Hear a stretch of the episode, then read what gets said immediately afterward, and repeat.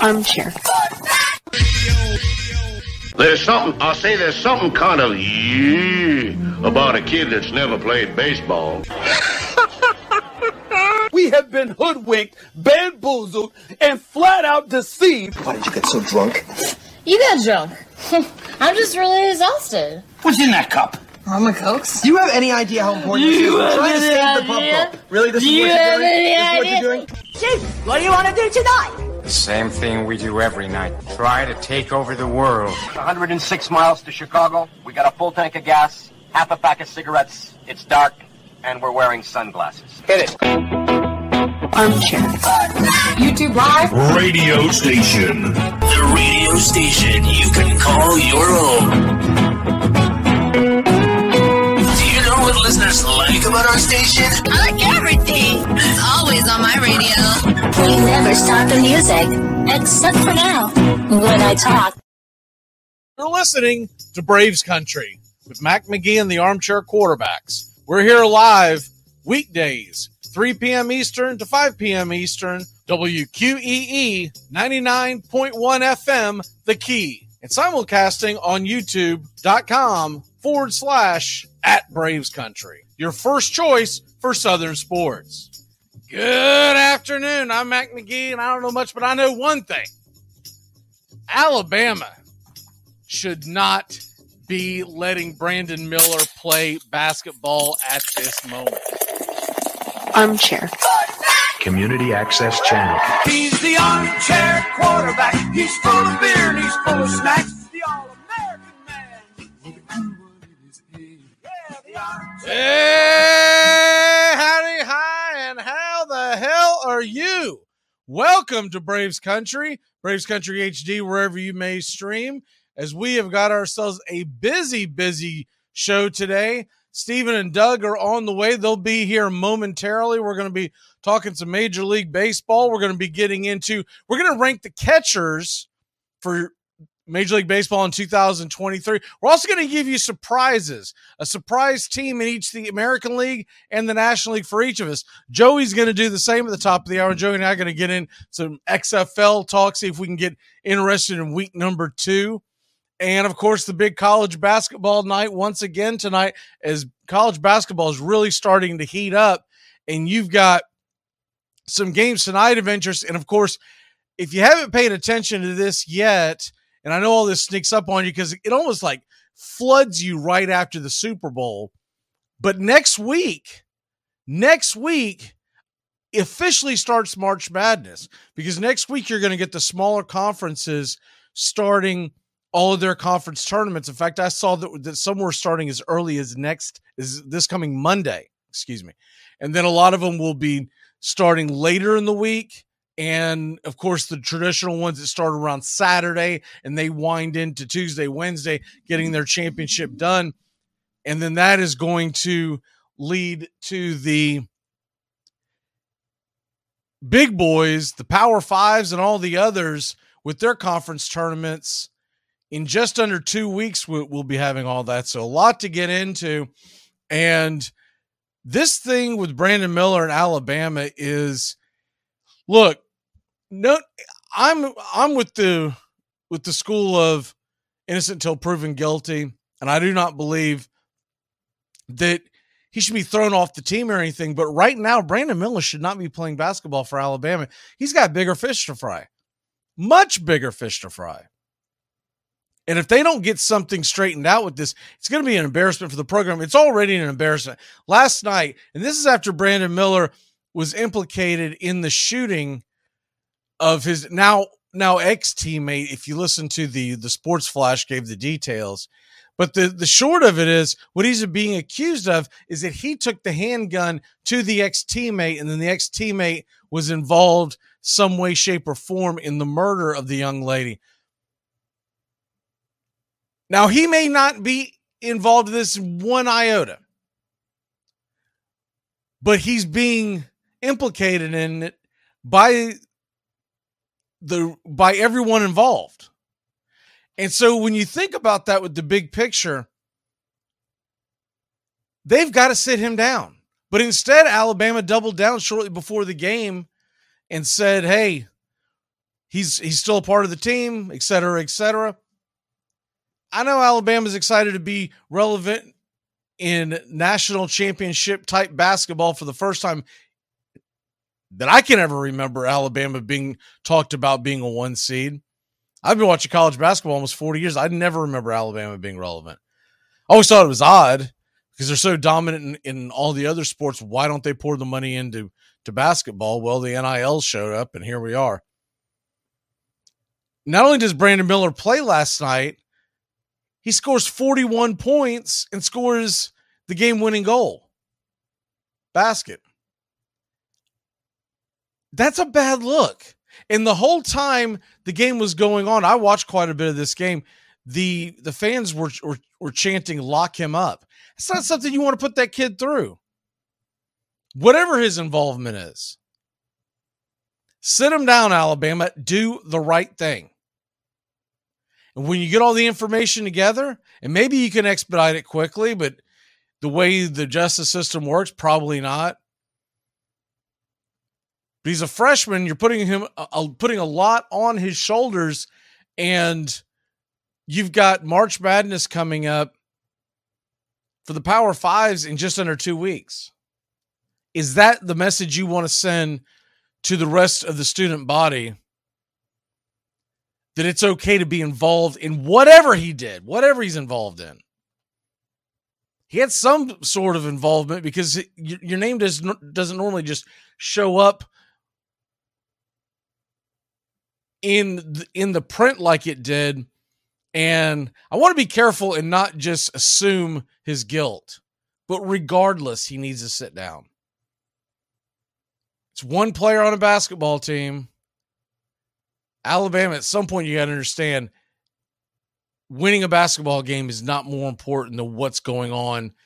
And you got to think of the victims' families and all and all of that. And they're watching this kid run up and down the court. And whether he's innocent or guilty, what's going through their minds. You see it all the time. Guys that get involved in this kind of stuff in the world of sports, they have to sit down, they have to step out for a second. Especially something as as horrendous as a possible murder implication of murder. Any kind of an accessory. What they're claiming is that he took the gun to to basically the the assailant and the and the rest is history. Now he'll have his day in court, but the point is sit him down. All right, other things going on in college basketball. I'll tell you what, I'll tell you some funny stuff that that goes on when you're getting ready for this show. And if everyone remembers basketball jockey came on the show a few weeks ago and he had quite a bit of fame because he was on a heater and he was on the Boomer and Gio show and they they they gave him a lot of fame. They raised a lot of money for him, et cetera, et cetera. He can't buy a win now. And today, after having a horrendous last few days, he decided to, and I stayed away from it. But now, now I can't help but watch the games because I'm like, how bad's this one going to be? He told everyone to take North Dakota at minus four. They were minus four at tip. I, th- I think he was telling them minus three and a half. Doesn't matter. They lost 81 to 70 at home. So they lost by 11. So he loses the point spread, no matter how you look at it, by their 14 and a half or 15 points on the swing. That's an absolute abomination. The other thing is, if you look at the game that he picked, so Western Illinois, by the way, improved to 16 and 12 on the t- on the year. North Dakota's 11 and 19. Now, he was asked, Why did you take this game? I never saw a response, but what he said was, I'm taking North Dakota because they've won, was it one, two, three? Yeah, four of their last five. But even still, they're 11 and 19, 11 and 18 before tip. And he was taking Western Illinois, who at that point was still three games above above 500. They had lost three in a row, and someone chimes back in and says, well, is that the only factor? And he never answered back. And I'm like, my word, people are just pouring their money onto this, this because this guy got hot one week and someone did chime in and again today, made me laugh. They said, remember that time that you made the comment about folks being oh uh 58% and now you can't even get to 50% and he's referring to when, when he was on the show here i talked about 58% win percentage is looked upon as elite and it is over a career. It's looked upon as elite you ask any of your ha- handicappers out in vegas 58% is phenomenal over the long haul we're not talking about a weekend over the long haul 53% you're going to make your money back 53% you're usually going to have somewhere around head above water. We've been above 60% for eight years in a row, which is, you know, I, I hate even talking about because I feel like we're going to jinx it. But since they've been t- paying attention to his numbers, he has been well below 50%. All right, we're going to take a quick break. When we come back, Doug and Steven join us. We'll be back in a flash here on Braves Country and Braves Country HD, wherever you may stream. Keep it locked in here on the key. Are you an adult? Yeah. And you went out last night? Yeah. Introducing a hangover. What's that? Surprise, idiot. You went out and actually had fun last night, but your body is here to remind you that's not allowed. With a hangover, you can. Have a light breakfast to soothe your tummy. See if drinking more will help. And finally, start your day at 6 p.m. I went out last night for casual drinks with a friend, and now I can't even form a coherent thought. Try it today.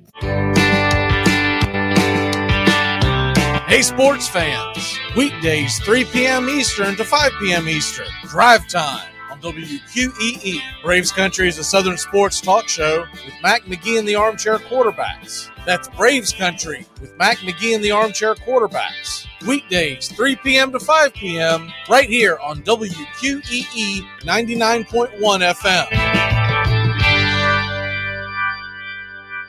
Your true friends are the people in your life that totally get your inside jokes, your unique style, most important, what you want to eat. Taco Bell knows that when you get together with your real friends, it doesn't matter what you're doing, but hey, it might as well be something that everybody can get into, like the taco and burrito cravings pack with four crunchy tacos and four beefy five layer burritos. So even if you're all sitting around doing absolutely nothing, you know you'll still have a good time. It's Taco Bell's taco and burrito cravings pack. Get it for the friends that get it. Dixie Handle Company, five generations of the Strickland family have produced quality hardwood farm and garden tools, wooden shutters, and custom furniture. This small business has been owned and operated since 1992 and ships to customers across the world. If you're looking for the highest quality tool handles, Dixie Handle Company is your place. Every item is handpicked to your specifications. If it's made of wood, they do it. Call now 931 722 3395. That's 931 722 3395. Or go online to DixieHandle.com. The Dixie Handle Company. Welcome to Craftsmanship, a proud sponsor of Braves Country Baseball.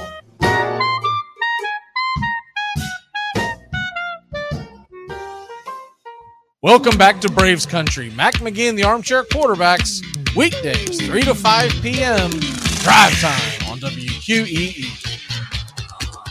So anyway, Harkin sat me down. He said, "Champ, you're a dangerous alcoholic, a racist, and I don't think you know a lick about sports." Mm. And I said, "Ed, you dirty Pollock, it's ten in the morning. Let's go have some drinks." Then he fires me.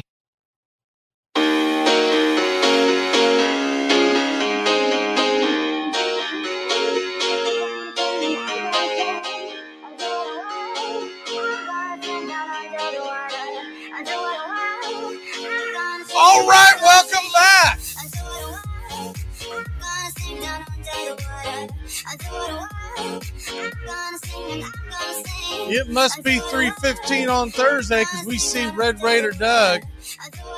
And Steven should be on the way. I always got to make sure Steven's not getting sidetracked by something. He gets caught up in work and then it's a wrap.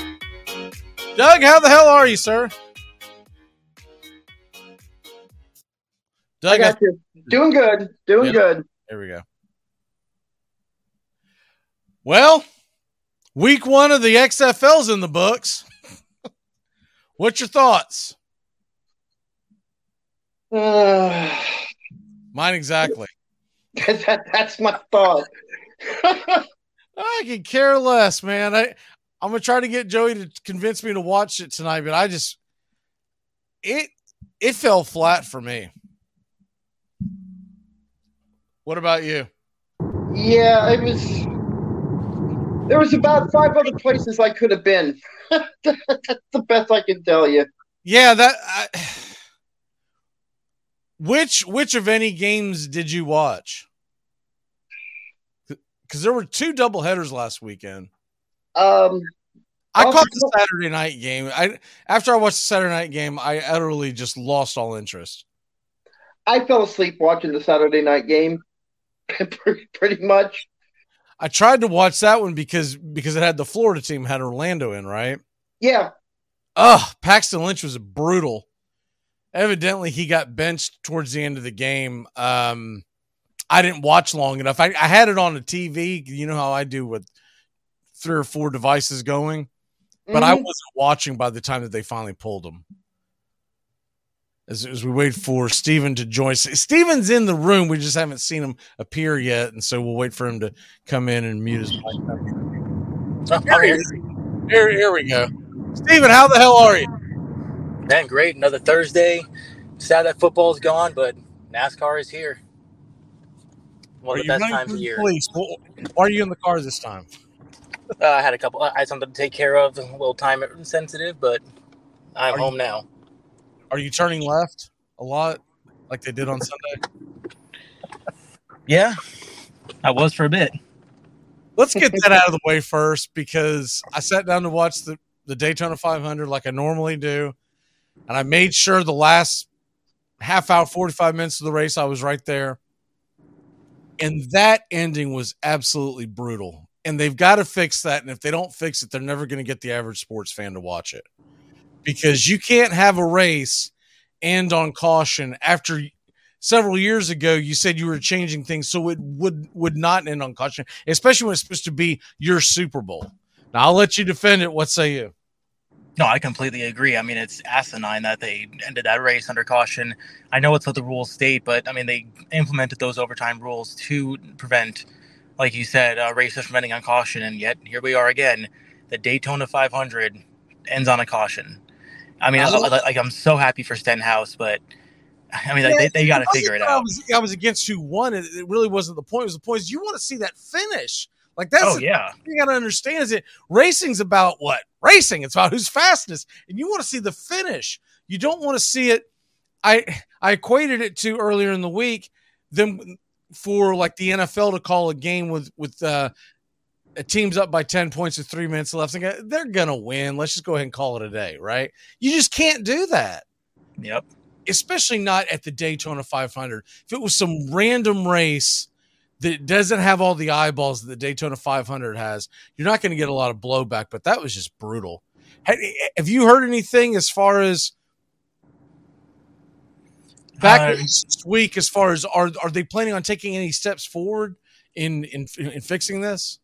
I I haven't seen anything official yet, but I mean it's it, there is such a massive racing community in the like in the world. I mean, look at the popularity of F1.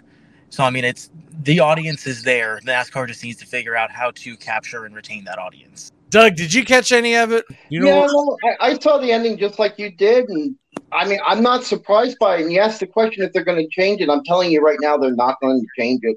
Especially the the guy that's in, that's ahead of that that's in charge of uh, on race competition, which is Elton Sawyer.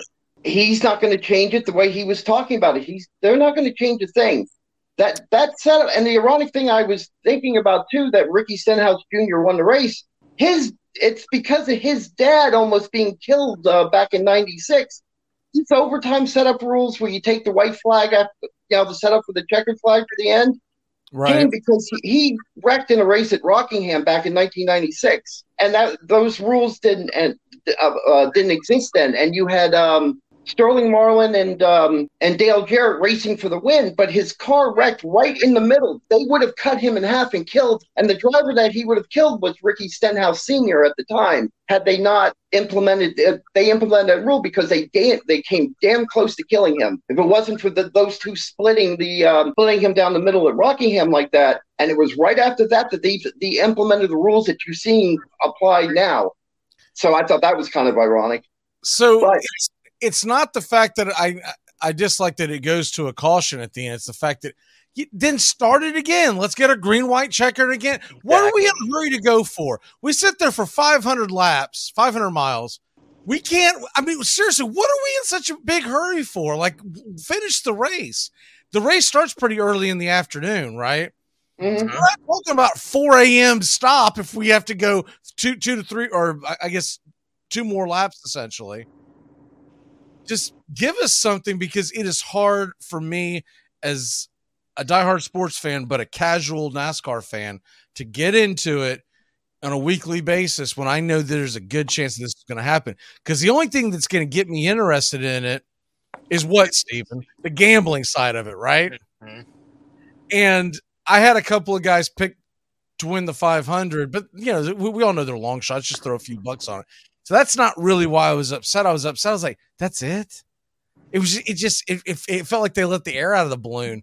And even my wife was sitting next to me. She, she doesn't watch racing at all, but she would watch that part because mainly because it was a 500. She's like, that's it. I was like, ah, I guess. I don't know what to do with this.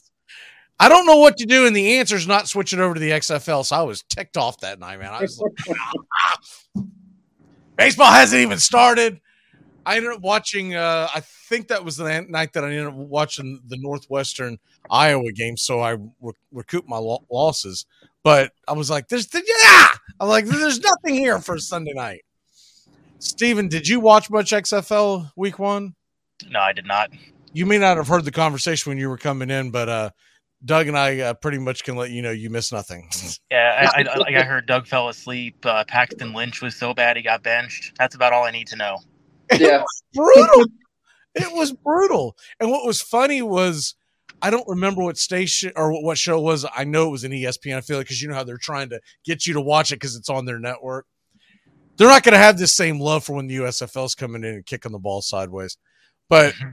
they were telling you, "Oh, it was really good. It was crisp football and everything like that." What in the hell are you talking about? I, Doug, correct me if I'm wrong, but it felt like every pass play was just a go route, or or or it, it, was, a dink and dunk over the middle. That, that and I'm not just picking on Lynch. It was the entire that they were missing it by like five yards. There was an interception dropped in that game that I did. It took me a second to realize, oh, that was supposed to be an interception. I was thinking that was thrown to the receiver. Like he like there was nobody there.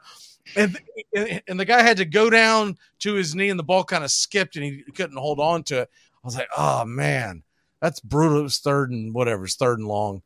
And, and So then I realized to go, wait a minute, that, that was gonna be an interception. There and I'm looking, so I rewound it. I was like, where's the receivers? I didn't see a receiver anywhere near it. And he didn't get hit on the play. The quarterback was standing upright. I was like, this is gonna be absolutely atrocious. so what you're saying is two 16 year olds playing Madden. Yes, well, two 78 year olds playing Madden. you know, you, know, what does the X button do? That's, I mean, that that's what it felt. formation. Right. How do you punt? It's second down. I don't care. I'm I'm lost. How do you punt? Um, I guess what I'm saying is I'll wait for the USFL year two to come out. I'll see if that's any better. They play tonight, but I'm going to be locked into college basketball. NBA comes back, but once again, I always check an injury report before I start getting gassed up. Going, ooh, we got a good matchup tonight, and then you go, no, we don't. No, we don't. We have pretty cool logos. We run up and down the court. it'll be a good matchup come April. But um, the college, the only thing I wish they would change about college basketball is ACC and SEC typically only play on Tuesdays or Wednesdays, and then you don't get them on Thursdays at all. So the the Big Ten typically plays on Thursdays. If we're going to do that, I wish they would just play all the Big Ten games on Thursdays, just so you'd have something to pick from, right? Because there there are weeks where and as as well as the Pac-12. But give give them, I mean, give them Thursdays and Sundays, and let the ACC and SEC do Tuesdays, Wednesdays, and Saturdays. Sounds And like then- we need some action. Yeah, I just I want I want to now Fridays are brutal. Thank God baseball's coming back because Fridays you have to really have a, a gambling problem like I do to be. I mean, I'll, I'll still have three games going because I'm like, man, if can just hit the over. My wife's like, Colgate versus Harvard. What are you doing? I was like, shush, shush, shush. All right, let's get into it. Um, I want to talk about this Marlins rotation. We were supposed to talk about it last week, and we had stuff to come up, so we didn't get a chance to do it. But I, man, I got to get your take from this because I'm in these underdog drafts like you are, and I saw something pop up that I found very interesting. They're talking about Cabrera, Edward Cabrera, maybe getting squeezed out of the rotation. I think he's phenomenal. What's going on in Miami? No, I mean he is definitely phenomenal. He has uh, ace potential, but he's I, he's still only 23, and I think they're mostly concerned about his control issues. I mean, he did struggle. He was a strikeout fiend last year, but he also struggled with walks. Uh, I think it's a testament to that, and then just how well Bra- Braxton Garrett has been showing so far. He's uh, been one of their top uh, tier top tier arms in that system. He's a little bit older, a little bit more advanced, and I just think at this point they feel more confident in his ability to go in uh, every fifth day and be more consistent than um, Cabrera is at at this point. So, with that being said, I guess I guess my big question is because you, you're very familiar with the underdog app. You know that there's not a news thing that pops up. All you just get is the blurb. Yeah. Are they talking about putting him back down in the minors, or are they going to work him out of the bullpen? Uh, seems- triple triple A is what I'm seeing, so they can keep him stretched out as a starter.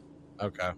I yeah, I get it. He's young. I was just really impressed by him last year. Wanted to, I was really wanting him for selfish reasons for DFS purposes because I feel like you're going to get him low low end on a lot of days, and I kind of had him circled. But I mean, hell, this is the, like this is what you're wanting him to start in the minors, so when he comes up, he's going to be like fifty five, six thousand dollars. yeah, but I'll tell you right now, if I start playing DFS minor league baseball, I mean, you're just got to put me into a rehab center. No, no, no. I'm saying like when he come, when he gets called up to the majors, he'll he'll be on that cheap end because he's coming from the minors. Yeah, unless like unless the news cycle is he struck out 17 his last outing in you're like, three "Oh." innings. Right, exactly. Like, ah, it's over. Um, so looking at the Marlins rotation, give me your thoughts on it top to bottom.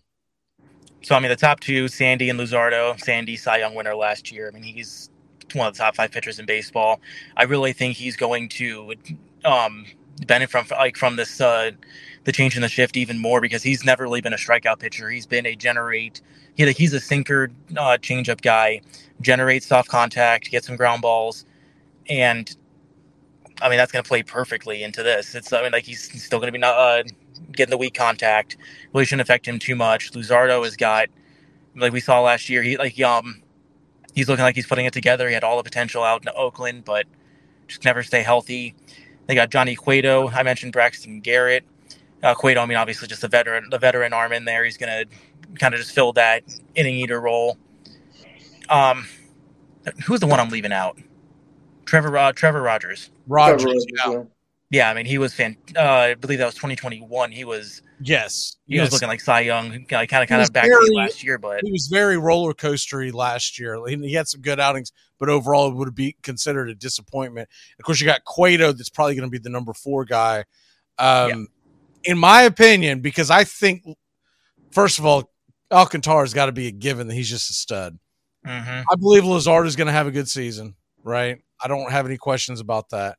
And I think Cueto is going to be who Cueto is. He's, he's going to be a guy that's going to go out there and get you innings. He's for for the most part, he's going to have a solid chance of getting you quality starts and just a, a solid number four. Braxton Garrett, I I really do like the kid. I think the I think the biggest question mark and the glue of this entire rotation is going to be what do the Marlins get out of Trevor Rogers this year? Because if he's more like 2021 and not like 2022, this Yeah. team could make a run at a wild card if they can get some offense. yeah, but I mean, let's see. The Marlins came around in '93, so about 30 years. We've been to the playoffs three times. We've had good pitching almost every single year of our existence, but we had uh, Realmuto, Stanton, Yelich, and Ozuna in the same lineup and still couldn't hit ourselves out of a wet paper bag. You can have Ozuna back uh, stat. I'll, I'll, I'll, make that deal. I can guarantee you that Not anymore, but- back right now. I mean, like, like the pitching is the pitching and the defense has never been the issue in Miami. I mean, my whole childhood they've been cranking out just pitching prospect after prospect. I mean, look at who they they've dealt away in the past couple of years, and then they still have Cabrera and Eury Perez in the farm system. So I mean, it's it's scary. What is the kid's? Oh, um, his name's uh, Sixto Sanchez. Whatever happened to him? Oh yeah, and there's still Sixto. I mean, he's been like apparently he's looking good this year. He's been um, I know he had uh, shoulder surgery in 2021. I think he just struggled with the rehab of it for that last year. He should be I back healthy this spring. 2020. He he he looked like Cy Young. I mean, he was the main piece in that Real Realmuto package.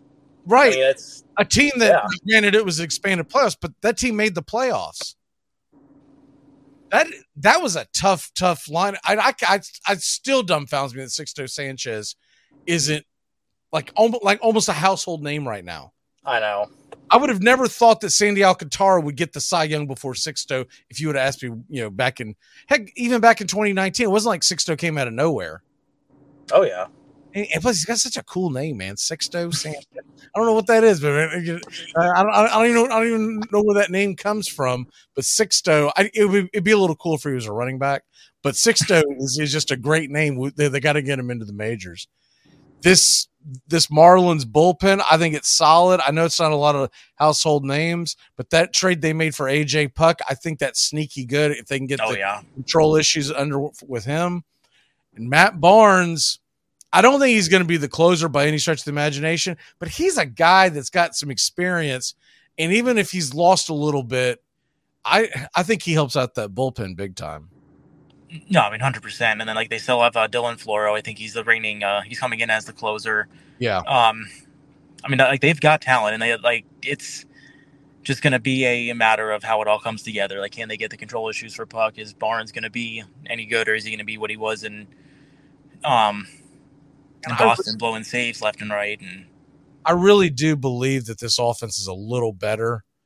And really, what they need is they need guys to have their seasons, meaning they don't have to have the best season of their career, but they got to be better than what they were last year, like Jorge Soler. oh yeah, You know, they've got name. I mean, they've got guys that can hit in this lineup. Cooper, uh, Reyes, Jean Segura.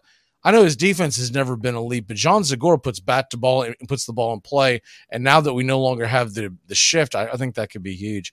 Doug, uh, want to make sure that we get your take on, this uh, starting rotation. Where where would you rank it in the National League? I, I honestly, I would rank it at, at, at least in the top five. I, I, I give it a lot of credit, and the reason I'm saying that too is you were talking about Trevor Rogers earlier. A lot of his problems were last year because he had a back injury. Just it was discovered he had a back injury. So I would I would call last year almost. I would almost give him a mulligan for last year, and I expect him to play a lot more like he played in 2021. And if he does that, which I expect him to, I I put this rotation you know, arguably in the top five in the National League. I've actually grabbed him in a couple of the uh, best balls. It makes you a little nervous when you're grabbing a guy who's who's had some injury issues because you can't make you can't make any moves. So you're you're it's ride or die with these guys. But if he if he gets back to that form, I'll tell you what I I'm, I'm with you, Doug. I think I've got to put put them top five in the National League. Um, God, I mean, you could almost make an argument top three. yeah, National League. I it's I think it's almost pretty easy to make that case. Yeah, I just you There's know a lot of weak teams in the NL. Braves and Mets are up there. They're always gonna. I I think it's overrated this year, but someone's always gonna make a make a case for the Dodgers. Um, the Dodgers have a lot of question marks because not only are, do they not have Buehler, but they're going to need some guys to come back off some big injuries like like Dustin May. And who's to say Dustin May isn't going to have a Sixto Sanchez type of situation, right? Where you're like, what the hell happened to him? I don't know. We're um put a cap on this real quick. Steven, you know what? I'll save that question for when we come back from the break because it's going to lead into our National League surprises. Because I want to know your take on on their PECOTA number. We'll be back in a flash. I'll I'll put the uh, Marlins PECOTA PECOTA win rating up on the screen during the break. We'll be back in a flash. Keep it locked in here on the key. Armchair Quarterback Radio, your home for the SEC. Back third down on the eight. In trouble. Got a block behind him. Gonna throw and a run. Complete to the 25, to the 30. Lindsay Scott 35, 41. Lindsay 25, 20, 15, 10, 5. Lindsay Scott. Lindsay Scott. Lindsay Scott. SEC. SEC. Armchair. Dixie Handle Company, five generations of the Strickland family have produced quality hardwood farm and garden tools, wooden shutters, and custom furniture. This small business has been owned and operated since 1992 and ships to customers across the world. If you're looking for the highest quality tool handles, Dixie Handle Company is your place. Every item is handpicked to your specifications. If it's made of wood, they do it. Call now 931 722 3395. That's 931 722 3395. Or go online to dixiehandle.com. The Dixie Handle Company. Welcome to Craftsmanship, a proud sponsor of Braves Country Baseball. Coach, how do you feel about your past season? Well, it's been a, a very rewarding uh, season for us. Uh, it's one that I would not have been able to uh, lay lay my uh, job on the line saying we were going to win nine ball games. I couldn't have done it before the year, and uh, it's been. I, we were hoping definitely to have a winning season, you know, for the first time in a long time, and uh, it's just been an excellent season as far as the way things turned out are concerned. Can you say what, how you brought a losing Florida State team around to be a winning one? No, I can't. Uh, we number one, we've got some real fine assistant coaches that I think know what they're doing, and they work very hard at football. Spend a lot of time on it, and even more important than that is the attitude of our players who uh, knew what they wanted to accomplish and had confidence that they could do it, and were willing were willing to work. Armchair.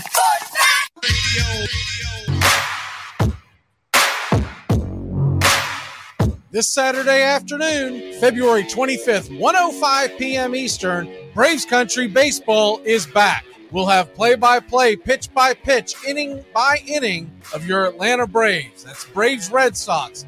This Saturday, 105 Eastern on Braves Country HD, youtube.com forward slash at Braves Country.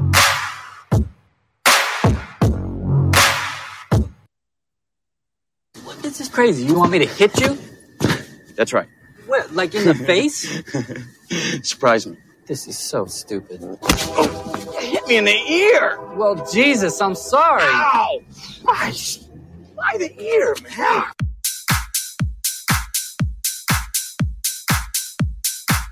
Welcome back.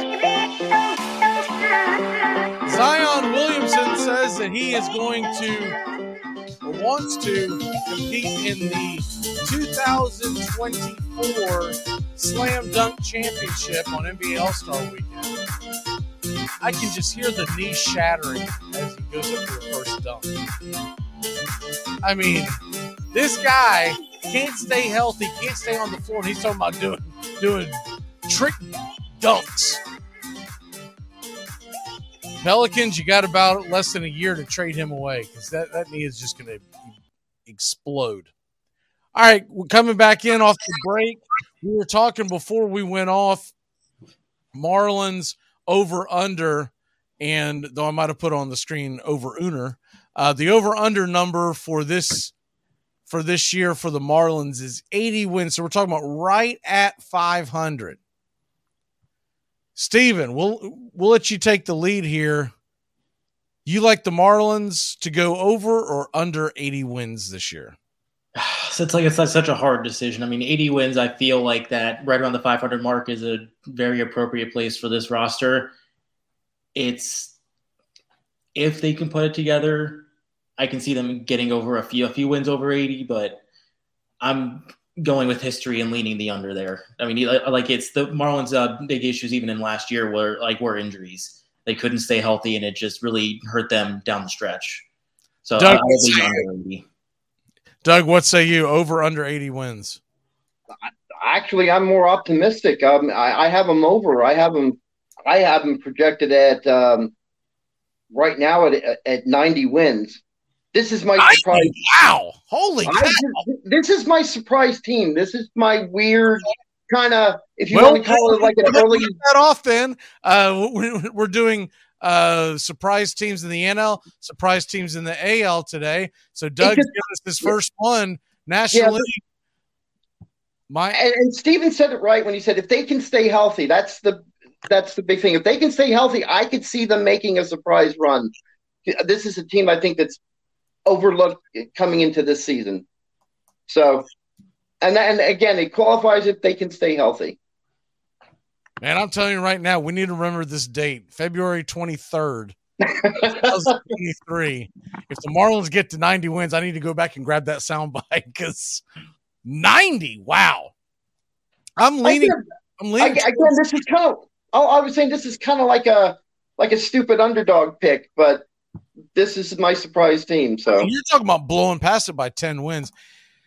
I'm I'm leaning towards the over. And I really do think the Marlins could make some noise in the uh in the wild card. I my my biggest question for this year, and it's it's gonna be kind of an adjustment for all of us who are getting ready for the season, but how big of a difference does it make that you no longer play 19 games in, in your division, right? And is is it a good thing or is it a bad thing? Obviously, for for Miami, I think it helps them because they're not going to have to play Philly, Atlanta, and New York as much. I think the Yeah. only bad thing is I'm sure they'd be like, can we still play the 19 versus the Nats? Can we can we do that? Because they're brutal. I I'm looking at the PECOTA rankings for the Nats, and I don't know how they're getting to 60. They, they have 61 wins essentially, 60.8. I don't know how they're getting to 61. I really don't like. I, I looked at that Washington roster top to bottom either last night or the night before, and I was like, ugh, it's worse than I thought it was. I mean, they don't even have Luke Voit this year. He, he just signed with uh, Milwaukee. Yeah. And I, I, the only thing I can think of is they just they know the Mets are gonna bu- like Mets and Phillies are gonna just bung like bu- uh, bu- yeah mess up a couple of games and just give a few to uh, Washington. I guess, but the thing is, Washington's going to have to play the entire. Li- I guess maybe it helps Washington that maybe they have a chance to play some of the bottom dwellers of other divisions, but I don't think it's going to make that big of a difference. I, I don't know how they. I think Washington is probably. No, you know what? They are definitely the worst team in baseball. I can't. I can't think of another team. You, you could maybe make a. Can- no, you know what? At least Kansas City's got some promise. Detroit has some guys that could make some noise. Oakland, I trust Oakland's farm system always, right? Yeah. It, you can put me in a in in a freeze in a deprivation freeze tank for 30 years I'm going to come out and go. I bet you that A's farm system's at least top 10, at least. All right, we'll move on from that. The our surprise picks for the 2023 season. Doug's already given us his first National League got his National League team. Doug is taking the Miami Marlins and he's taking it to the tune of Miami with 90 wins. I mean, that is just wow. Steven, where are you going in the NL? I'm going to the complete opposite opposite coast. Give me the Arizona Diamondbacks. They are currently projected for 74 wins. And I mean, they made some moves in the offseason. They actually have some talent. They've got Zach Gallen, Ketel Marte, Christian Walker, Corbin Carroll, all did great last year. They, um, I mean, like they added some depth in Kyle Lewis, Evan Longoria. They've got pitching. They traded away uh, Dalton Varsho, but they got uh, Gabriel Moreno and uh, Lourdes Gurriel back in that deal.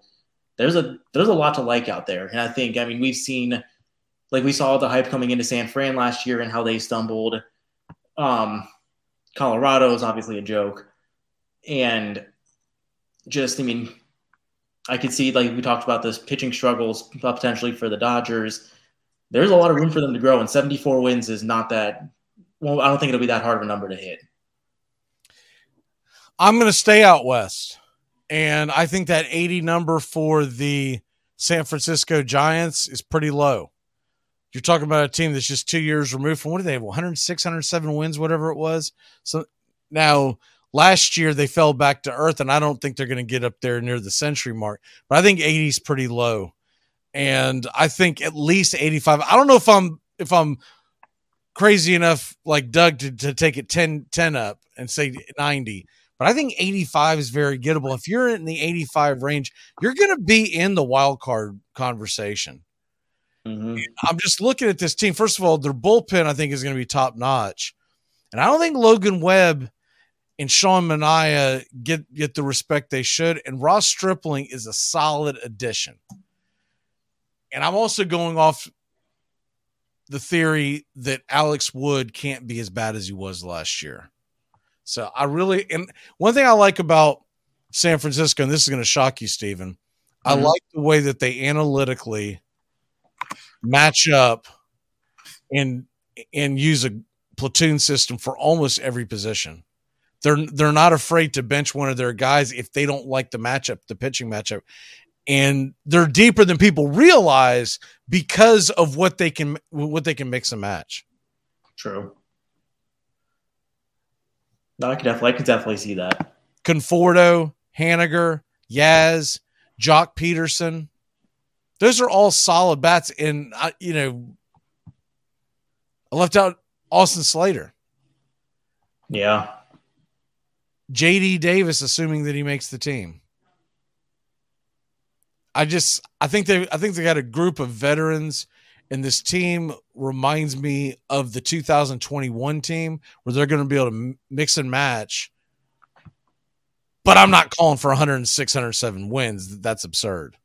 No. I, f- I feel like everything had to go right Yeah.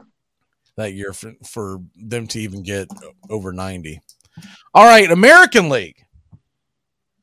Doug, I, I guess we'll let you go first. American League. This ought to be interesting because I'm just going to assume who's the worst team in the American League.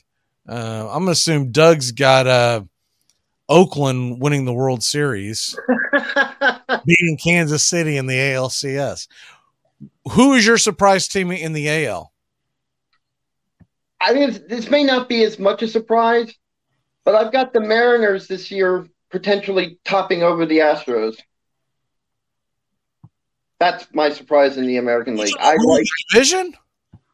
Yes, I, I could see them winning the division this year. I mean, that's a pretty good surprise. I mean, we're talking about you said surprise, so I'm giving you a surprise.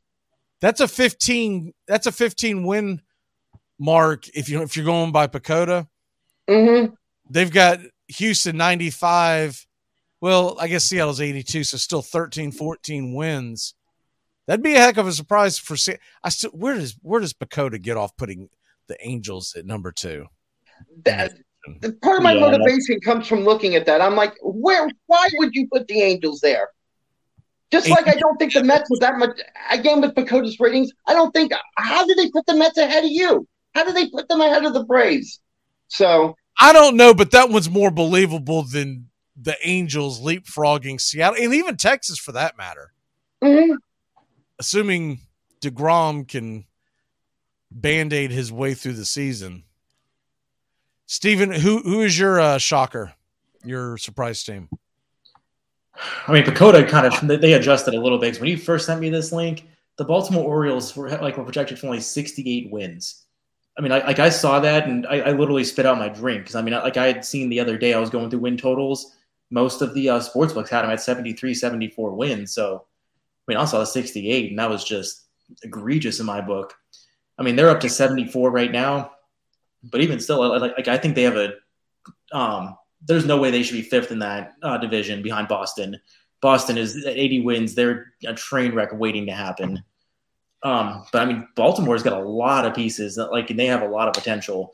They called up, um, looks like uh, Grayson Rodriguez is going to make the opening day lineup. So you have him and DL Hall uh, potentially in that rotation. They went out and got Cole Irvin, Kyle Gibson. Um, they had like a top 10 defense in the major leagues last year. And so just getting those kind of ground ball pitchers really plays into that. They've got some pretty decent bats in the lineup with Mullins, Adley Rutschman, uh, Santander. Uh, Mountcastle's got a bunch of power. Got Gunnar Henderson came up last year. He's a potential favorite for uh, rookie of the year. I mean, there's a lot to like in Baltimore, and that's the first time I can remember. It's interesting that uh, Holliday's son is actually getting an invitation to the uh, uh, to spring training, which doesn't normally happen this quickly. Matt Holliday. Yeah, his son. Wow. His son's, I, I think, a shortstop in the. I think it's Jackson Holliday, something like that. It's like one of those hipster names, but he's he's supposedly better than his dad. He was a he was a top pick. It was either last year or the year before, but regardless, he's a young kid and he's getting uh, an, an, invite to spring training. They don't expect him to make the team, but still, you're saying what what you're saying is that he's on the trajectory that, within a within a year or two that he, he could be right there. Uh, I'm right there with you. In fact, uh, I wish I could share the screen that I see, not not the one that runs the uh, mothership. Um, because I've been sitting on the Baltimore Orioles for the last 10 minutes getting ready to talk. Baltimore Orioles are my ride or die this year for the for the uh, American League. In fact, I'm going to hit their their over number. I'm, I keep waiting mm-hmm. to see if the over can drop a little bit, but on the PECOTA rankings at 74. Now, what I'm seeing in Vegas, it's much higher. It's like around 80, 81. So that's a little, yep, that's a little more difficult to hit. But I think it was last week this came up in conversation with someone, and forgive me because we have so many, not just conversations, but folks on the show. I don't remember who we were talking with, but remember last year at the trading deadline, Baltimore was a big time seller, and they were just sell, sell, sell. Mm-hmm. They, they traded away guys like Mancini. They traded away their closer, and these were all things that everyone's like, "What are you doing?" Because they were right there. And instead, they decided to reload.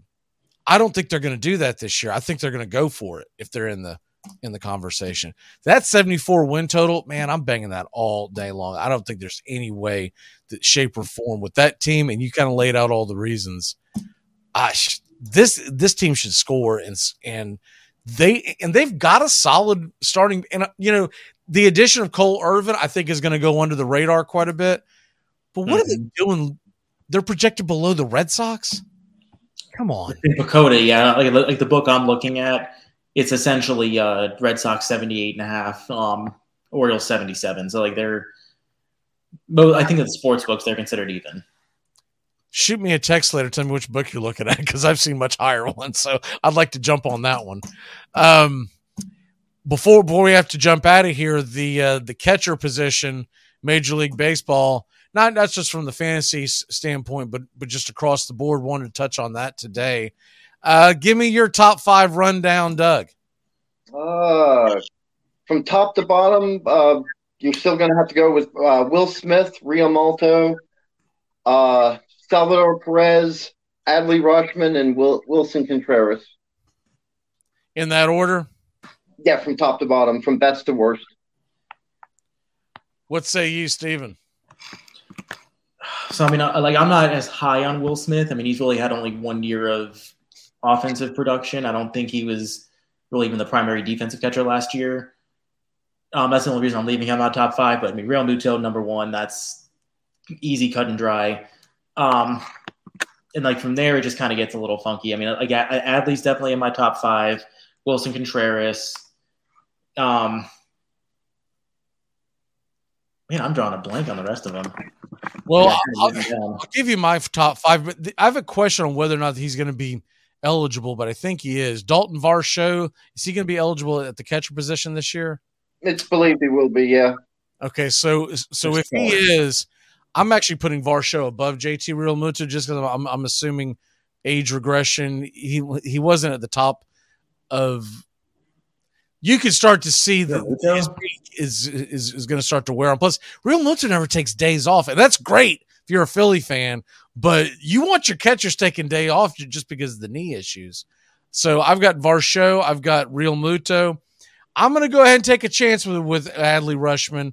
Um, and then if I was to put two more out there, man, I really like M- MJ Melendez of the Royals, and just and just the fat kid in me wants to see Alejandro Kirk bang as well this year. So that'd be my top five. Steve, what is your walk off for the day, sir? As we come up on the top of the hour. Well, like I wanted with my official top five of catchers: Realmuto. Uh, I'll, I'll throw Varsho in there, Sal Perez, Adley, and Willson Contreras. Okay. Let me walk off. Spring training's right around the corner. Baseball season is here. I am I'm ready for the next month and a half. Doug, what say you?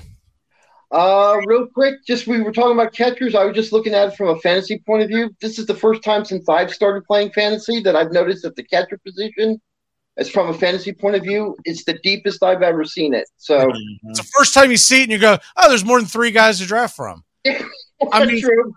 But we're we're, we're to, yeah, we First time ever, the catcher position might be deeper than the tight end position. No, it officially just might be. That's which is a strange one. All right, we're going to take a quick break. When we come back, Joey joins us. Guys, great job. We'll see you next week, and we'll be back four to five. We're going to be talking some football and some Major League Baseball. Let's go. You're listening to WQEE 99.1 FM, The Key in Newnan, Georgia. Armchair. You're listening to the Armchair Quarterback Sports Radio, number one sports station.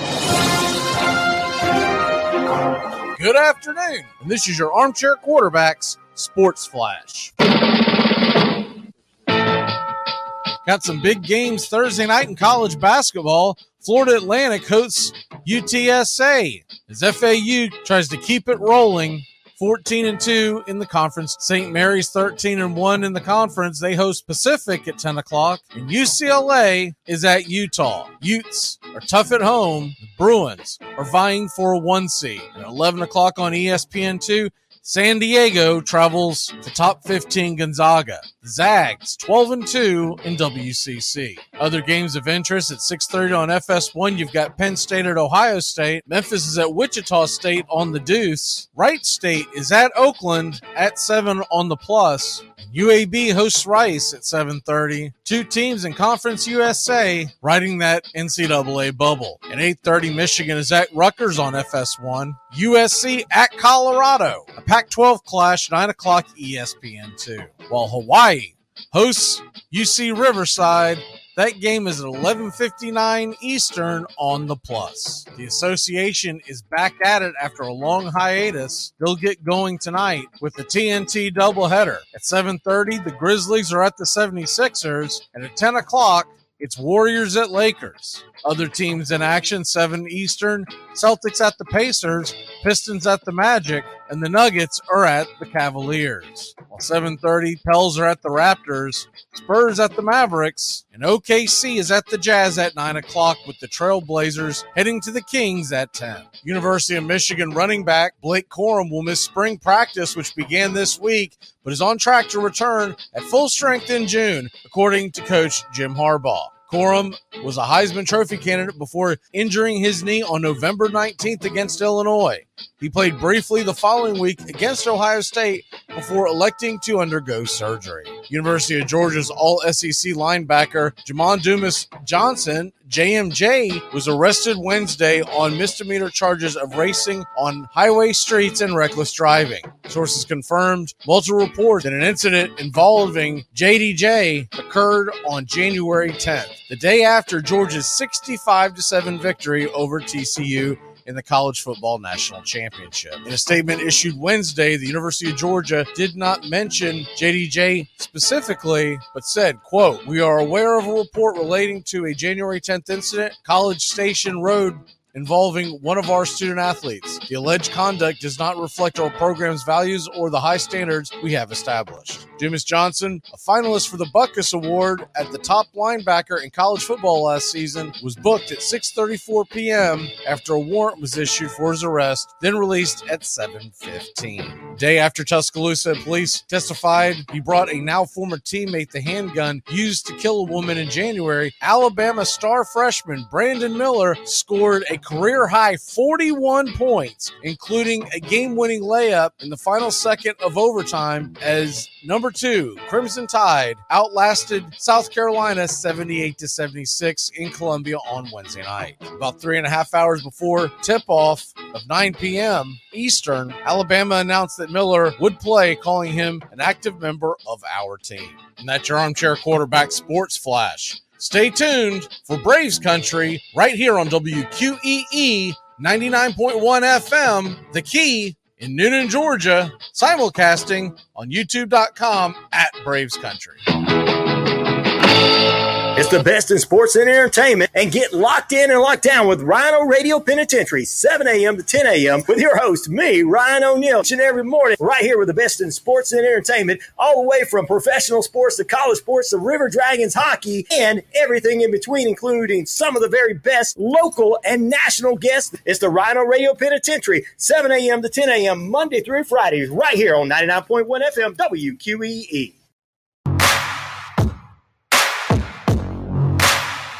This Saturday afternoon, February 25th, 105 p.m. Eastern, Braves Country Baseball is back. We'll have play by play, pitch by pitch, inning by inning of your Atlanta Braves. That's Braves Red Sox. This Saturday, 105 Eastern on Braves Country HD, youtube.com forward slash at Braves Country. Bo Body, Bo Body. What does the first B stand for? What are we doing? We're making acronyms. Okay, what does the first B stand for? Um, business. I like it. Business. Good, Kevin. All right, the O. We need a new manager. Broken pretzels in the rug. The beer cans could be worse. She'll clean it up tomorrow and dread September 1st But once again, oh,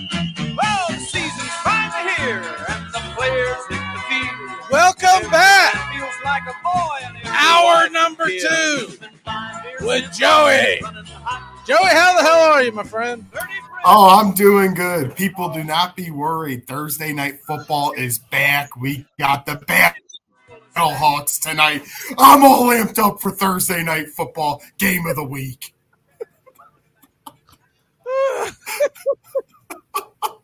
Can I talk you into doing some play by play on the Thursday night? Can you imagine having to scramble around to find out who who, who these players are? Chris Berman, back, back, back, back, gone for the Battle Hawks. I'd be calling every other guy Bill Smith. or just or just your old fashioned and number 32 takes the ball right up the gut for a half yard gain. He's the leading rusher tonight. Oh mercy! Eric Bieniemy introduced as the Commanders OC today. You know, we haven't really talked about this much.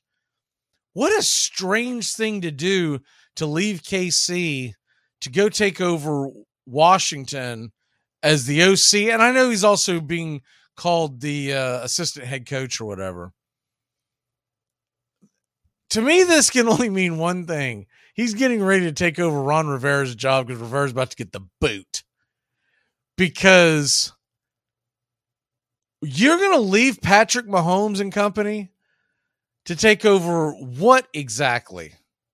Well, and that's just it. I I think that you know he realizes no matter if it's his own fault or not, staying in Kansas City is not landing him a gig. So if he could have any success in Washington or Ron Rivera fails, he has a couple of chances. Maybe he's thinking there. I know he's closely tied to uh, Ron Rivera. He's been a friend of his for a while, it seems. And I, you know, maybe just finally actually calling all the plays, not having Patrick Mahomes in Washington. They're going to have who at quarterback? We're not even probably sure. Here's the thing the truth of the matter is, Patrick Mahomes being your quarterback is going to give you much more success.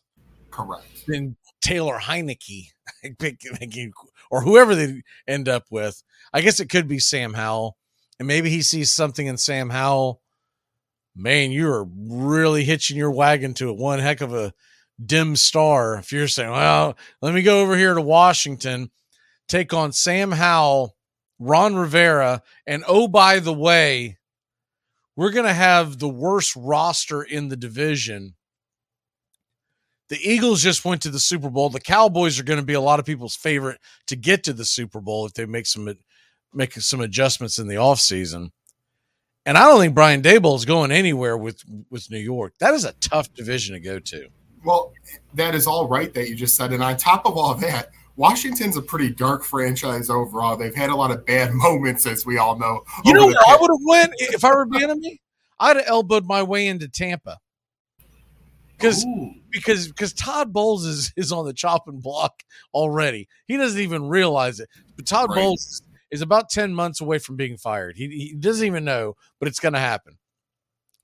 He got a mulligan this year because it was his first year and he was kind of pushed into, into the job. But the, but the honest engine reality of what that situation is in Tampa, the fans are gonna are gonna jump all over him and go, "This is the same old Todd the Jets," whether that's fair or not, and it probably isn't. They're not going to be as good as they were without Tom Brady. There, there's probably going to be some household cleaning involved. Todd Bowles is going to have to fall on the sword man, Eric Bieniemy. If I were me, I'd be like, let's get to Tampa. Plus, you get to live in Tampa and not Washington D.C. Yeah, and, and on top of all that, if Kyle Trask ends up the starter, like there's some rumors going around that he, that could actually maybe happen this year. You're in a total rebuild mode, in my opinion, from winning games if he's your starting quarterback. Your downtime, you you get to go watch the Tampa Bay Rays and not the Nats. yeah the St. Pete Rays. You better spend the extra couple of bucks to get over that bridge and go see the Orioles this year. Oh, that's all. That's all I know. I the blackout restrictions in Major League Baseball. So you would be familiar with this because, well, living in the Chicago area, I would think you'd be familiar with this. Do you get blacked out from both the White Sox and the Cubs? Uh, for like you're, you're just saying if you don't have Marquee. You know what I'm talking about because this this would come up if you had the MLB package. You didn't have the option to watch the Cubs or White Sox on local TV for whatever reason, whether you didn't have the right provider or whatever, and you get blacked out by Major League Baseball. Does that happen for if you're in the city of Chicago, do they split it down the middle? Do they say, well, you're north side, you're south side, or do you get blacked out by for for both teams? Yeah, if it came down to that, it would be for both teams for sure, not just one. It would just it would kind of take the lust out of all of it. Because the reason why I say that, if I'm living in the DC area, I would thank them for blacking out Washington, but I'd be a little ticked off if you black out the Orioles. That's a good. you know what they should do? They should make you let you choose. no one would pick Washington. the only outwardly Washington national fans that I know of in the world are Tony Kornheiser and what was the dude that, that did all the uh, oh Dr. Fauci. Those are the only two that I've ever been ever seen like linked to Washington national fandom. And Kornheiser, as much as he talks basketball, that dude's a diehard uh, Nationals fan. Like, he still got it. If ESPN and Wilbon allowed him to do it, he would ramble on about National League baseball all day long. But instead, you, you always see their ticker and goes, Next up, let's talk about what LeBron James had for breakfast. yeah, Wilbon gets all excited. But I looked up Kornheiser the other day. I'm like, man, for 74 years old, this guy's still doing it and doing it well. So good for him. Oh, yeah, man. He, he brings it. I, I was funny. I was watching the other day. It's like two days in a row I was watching, and I was like, man, he, he seemed like he was in a really, really just down mood. I don't know what it was, but watched him that third day, and he was bringing the heat. I do miss the fact that they're not in the in the studio anymore. Correct. That started uh, because of COVID. They just have never gone back to it. But uh, which is ironic as we're sitting here miles away talking. but there was something more appealing when the two of them were in the in the ESPN studio and you could always tell when Kornheiser was getting under Wilbon's skin and just kind of giving him the old jab. always like that better. And I, and I love how they had the big heads in the background. They'd have like the most famous athletes at the time or who they're talking about. They they did things pretty well. So I agree with you. The old it's still good, but the being in studio is better. So I just saw a flash over here that said Anthony Richardson being projected as the number four overall pick. Your Oh. boys by Todd McShay, which I hope it happens because he's terrible.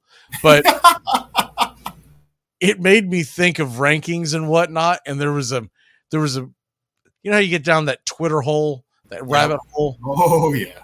And, and you follow down the path. The next thing you know, you're on these weird pages where there's this random college basketball page that was bragging about I guess there's some version of bracketology, is what they are. And their brag on their heading was last year they had all of the all of the seeds correct within one. I was like, man, I could do that. I could guess that. I can guess that with just by going to Joe Lunardi's page on ESPN. He's usually right around there. But that was their big brag because I was like, I was like, what is this page? Is it something I should follow? And it- says predicted all 2022 seeds, and then drop down below the next line is or was within one. In, in, in small tiny print eh, where you can't even read it. That's like me saying I've picked every single pick this year on the spread correctly, or I did not. I was within ten points of all of the spreads. and that has been consistent my entire career. I have been correct every time, or I have not been correct every time. That is fabulous. That is, or as you and your brother like to say, correct. Correct. All right. College football rules. Yes, sir. We haven't got a chance to talk about this yet. I want to get your take on it. Try, we're trying to drum this up with with uh, Justin yesterday, and he his. Well, by the way, folks, for folks who were listening yesterday, want to know what happened with Justin. His phone melted in the sun. Whoa. And I guess I guess he went to go get a new phone or whatever. But his it it's it's happened to me before. If you have an older phone and you get out in the sun, it'll it'll say just too much heat, right? And it'll shut uh-huh. down. So that's what happened. So we were trying to get to this yesterday. We get in the middle of it, we got cut off. So I figured we would continue the conversation today. Let's do it.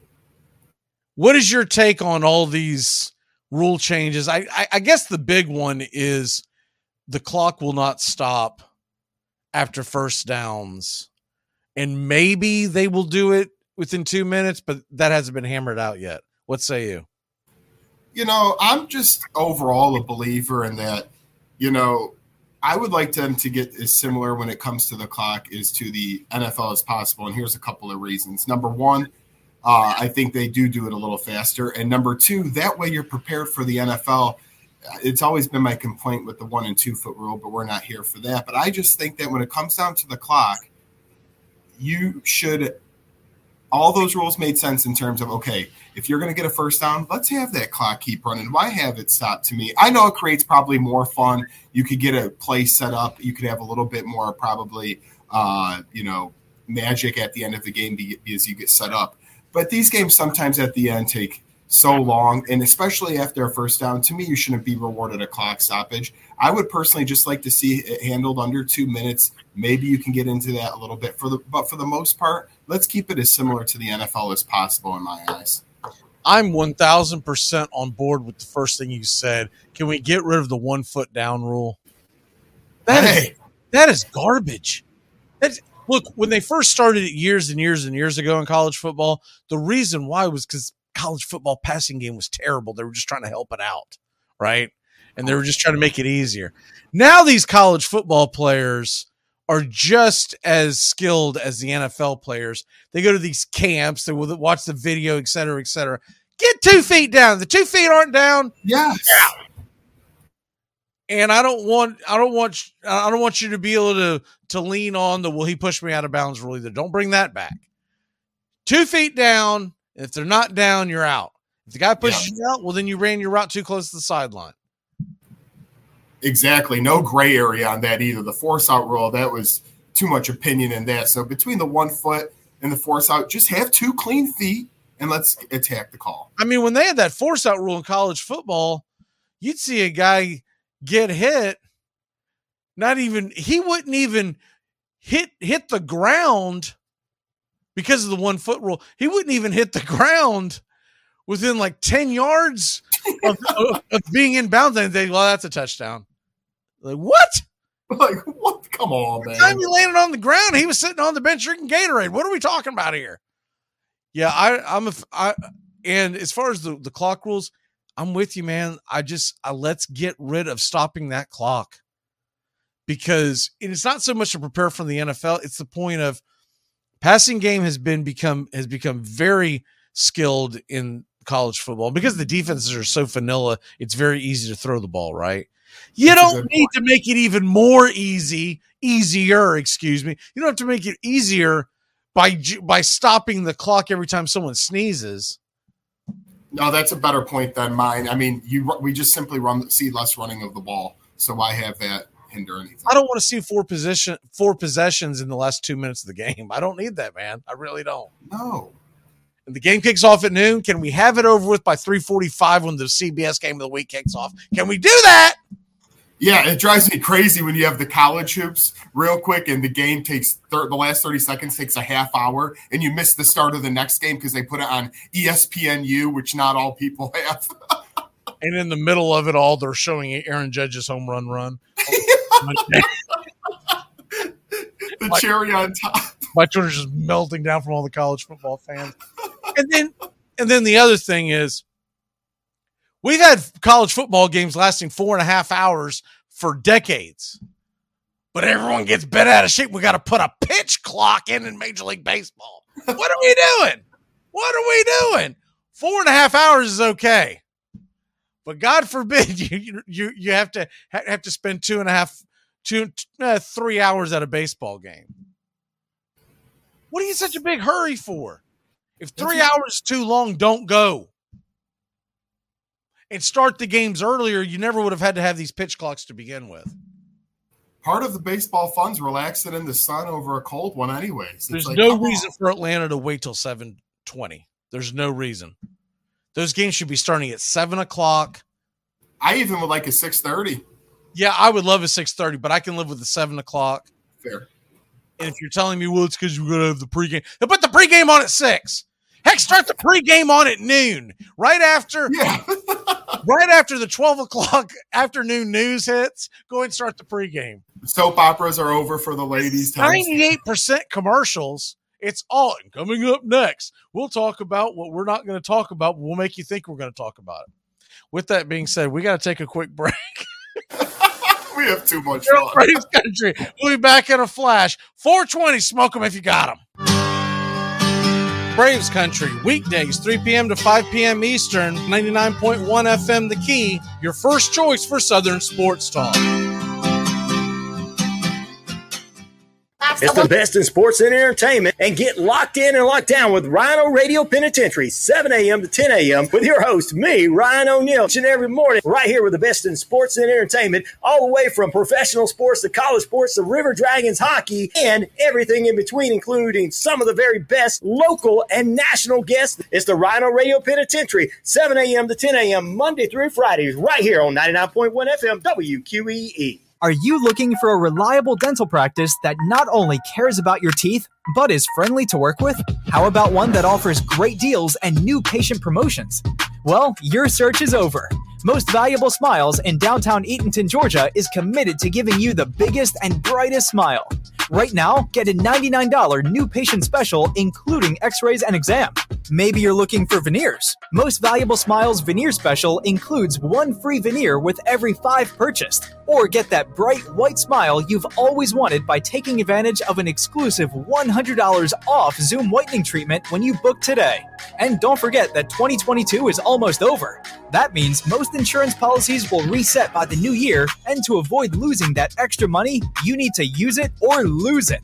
Book an appointment today with Most Valuable Smiles in downtown Eatonton to lock in these exclusive deals. Call 706 623 0318 or visit mostvaluablesmiles.com.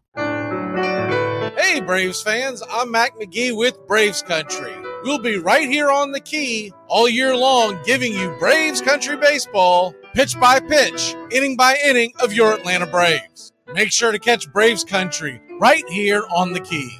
We go live 3 to 5, and we'll keep you up to date on the upcoming schedule for Braves Country. That's Braves Country HD and Braves Country Baseball right here on the key. Why don't you go to church? Let me tell you something. I practice being a good person every day. Okay? I'm a decent fellow. I do good things. I, I, always leave a big tip. If a if a squirrel runs in front of the car, do I not swerve? I, I'm considerate of people's feelings. Remember the plumber who came over with the big eye? I treated him like a completely normal person. Okay, so so so, why do I have to go to church every Sunday to prove my goodness? I'm living. Welcome back here on Braves Country, Braves Country HD. So I don't know what the heck I did. I, I hit a button and now we go. I hit a button and it said enable diction. I'm like, I, th- I thought I've been talking the whole time. What are, what are we talking about here? All right. So after that bumpy intro, uh, let's go ahead and before I forget this, I do want to talk about. Okay, so I was watching this this documentary the other night, and it was on Kerry Wood, and it was on his 20 game strikeout performance oh, against the Houston Astros. I believe that took place late 90s. I want to say it, it, it was his rookie season, and he did it against the Houston Astros, the Killer Bees, credible offense. Shane Reynolds was the counterpart on the other side. Cubs ended up winning the game one. I think it was a random game in May, but he had 20 strikeouts, no walks, tied the modern day record for strikeouts in a game along with Roger Clemens' 20 strikeouts. It's a phenomenal. I don't even remember where I saw it. I, it might have been YouTube, but it might. I think it was MLB TV. Anyways, not important to the story. But people talked about pointing to that performance because after that he ended up having arm injuries after arm injury after arm injury throughout his career and whether or not that had anything to do with it is not really the point of the story it got me thinking like who was the guy that to you and to me and whatnot and anyone listening on the stream we'd love to see you know hear, hear your thoughts too just uh, type them in but who's the guy that you always think to yourself, man, if this guy could have just stayed healthy, if he just could have stayed healthy, what a career this guy would have had. And yeah, I'll, mine. Go oh, ahead. God. No, mine's a no brainer for me. I remember in 2019 summer, I was at a wedding, enjoying myself. My buddy's getting married, and all of a sudden, my phone pocket is just lighting up. I'm like, "Geez, what I do? Uh, commit armed robbery?" And the cops? No, just I was like, "Why is it blowing up like this?" And I take my phone out, and Adam Schefter breaking breaking news that um, Andrew Luck retired, and I thought it was kind of a joke. Uh, so I had to do more digging. I thought it could have been a parody account, but it ended up not being one. And I say that for a few reasons. In 2018, the Colts started one and five and end up making the playoffs on a winning in against Tennessee in week 17. And then they went to Houston in the first round of the playoffs and won with Andrew Luck. So we thought we had the quarterback for the next 10 years. We were going to be on top of the AFC South for the next decade. Everything was going to be great. And then you get to the summer and he retires right before the season starts. And then we get Jacoby Brissett and all the quarterbacks that came after, whether it was Philip Rivers, Carson Wentz, but it was a huge loss because he was in his prime. He was a young guy, and I truly think if Andrew Luck is the quarterback of the Indianapolis Colts still, there would have been a lot more uh, playoff noise from this team that you don't see from it currently. And you might have seen Frank Reich even still be here because that's how much of a changing impact he was. He had to take over for Peyton Manning in 2012 after a decade of greatness and a couple Super Bowl appearances, and he lived up to the challenge, making an AFC championship and a playoff in his first three seasons. It was killing to me, and that is my player, what could have been Mr. Andrew Luck. And I mean, what really gets me about him is he. uh It's not like he couldn't have played. He just decided he didn't want to play anymore. Right. So I liked your first answer a lot better, honestly, via text because you you, you were talking about Derrick Rose. I uh, I almost did Derrick Rose too. Because Derrick Rose, to me, is the guy because he had such incredible talent and he quit. I mean, he quit, quit. Uh, not Rose. Uh, Luck. Yeah, neckbeard. Um, I've got a list here, and I, let me see if I can get all the way through this. While you're doing that, the one quick point I do want to Yeah, say, yeah, yeah. Derrick Rose is this. Um, I, I was watching that game. I could always. You. It's weird how you can imagine where you were when these things happen. When he got his first ACL injury in a playoff game against the Nets, we were at a college party and we had it on mute and we didn't know how serious it was. And once we found out, man, the whole room went silent. I'm talking at least 100 people. Derrick Rose was the face of Chicago. He, he was called Michael Jordan Jr., for God's sakes. He won an MVP. He was the rookie of the year. I mean, like you said, I could have easily chosen him. So I can actually share this. So let me go ahead and see see the best way to share it. I think it's actually got their picks if I do it the right way here. Um so there's a couple of guys that came to my mind. And the short of it is I had a tough time because I've been watching these games for so long to kind of narrow it down.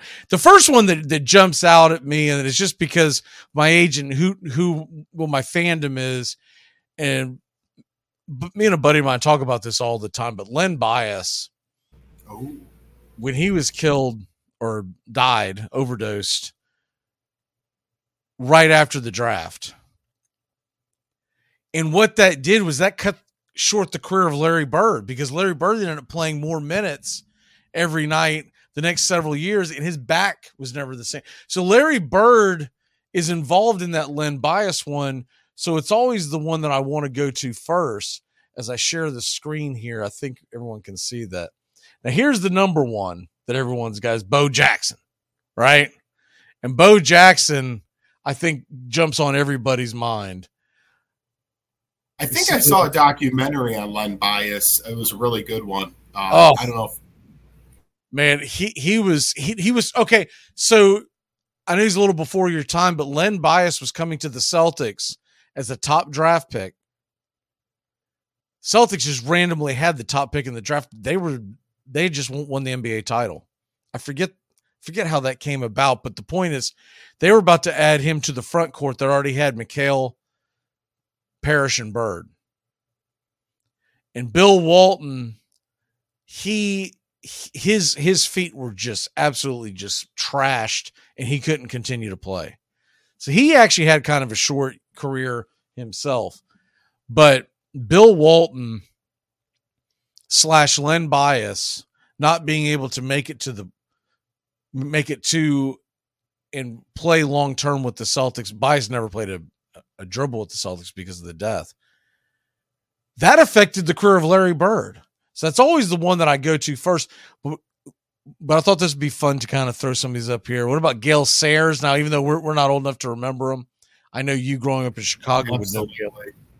And I grew up watching NFL films, and Gale Sayers, the Kansas Comet, as they called him, uh, he was phenomenal. And he had, he had the bad injury, and this is before the modern day medicine could fix him. So you always wonder what would have happened there. the dude had a six touchdown game. He was phenomenal. there you go. Bill Walton just just just popped up as we scroll through. Cheryl Miller's another one, but I don't know enough about what cut her what cut her season or career short.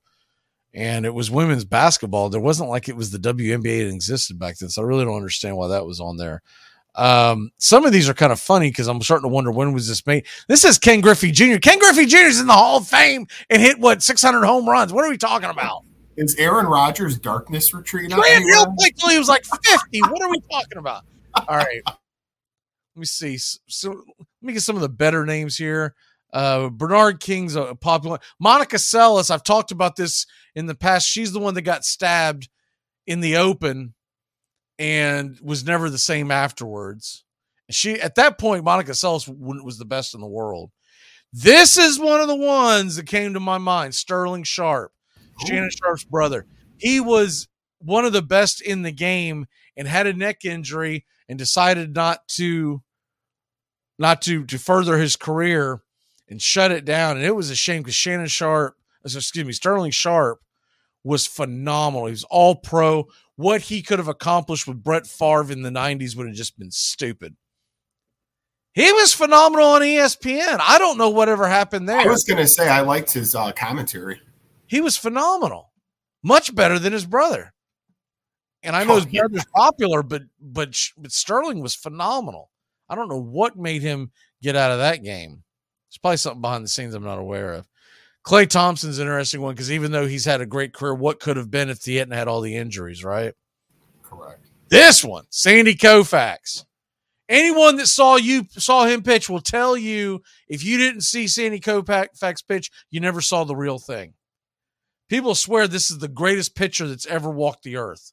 But had such a small career. What, what did he pitch? It, well, it was 12 seasons. But he's got a seven year span that people talk about being the greatest in the game. And he was done by the age of 30.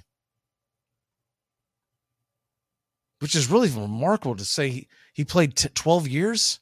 30? Right? I don't think I realized he was 18 when he came in. Fresh out of the womb. Who else do they have here? Uh, scroll through that. Brandon Roy. I don't think of Brandon Roy when I think of NBA, but I think of oh my god, what is his name? The one that was drafted before Michael Jordan in the draft. Oh, oh, oh, uh, big man from Kentucky. Anyways, he he could never stay healthy. Greg Oden could never stay healthy. Greg Oden would, would have been a beast in the NBA. What we got here? Bobby Orr. What, did, what Bobby Orr played 12 seasons. When what are they talking about? Various knee injuries. Well, then again, I guess 12 seasons is a short career for the NHL. They, they normally play quite a while. Here's your boy Andrew Luck. There he is. They say uh, injury, torn labrum. Nah, he quit. Yeah, he quit. it's funny because my dad's fully on board. I used to go back and forth, but my dad told me since day one that is a quitter right there. Don Mattingly. Now, Don Mattingly played for 14 seasons. I can't consider his. Yeah, I mean that's a pretty long time. Who's this? Greg Cook. This isn't the dude that. No, no, it's not. Okay. I was thinking of the guy that.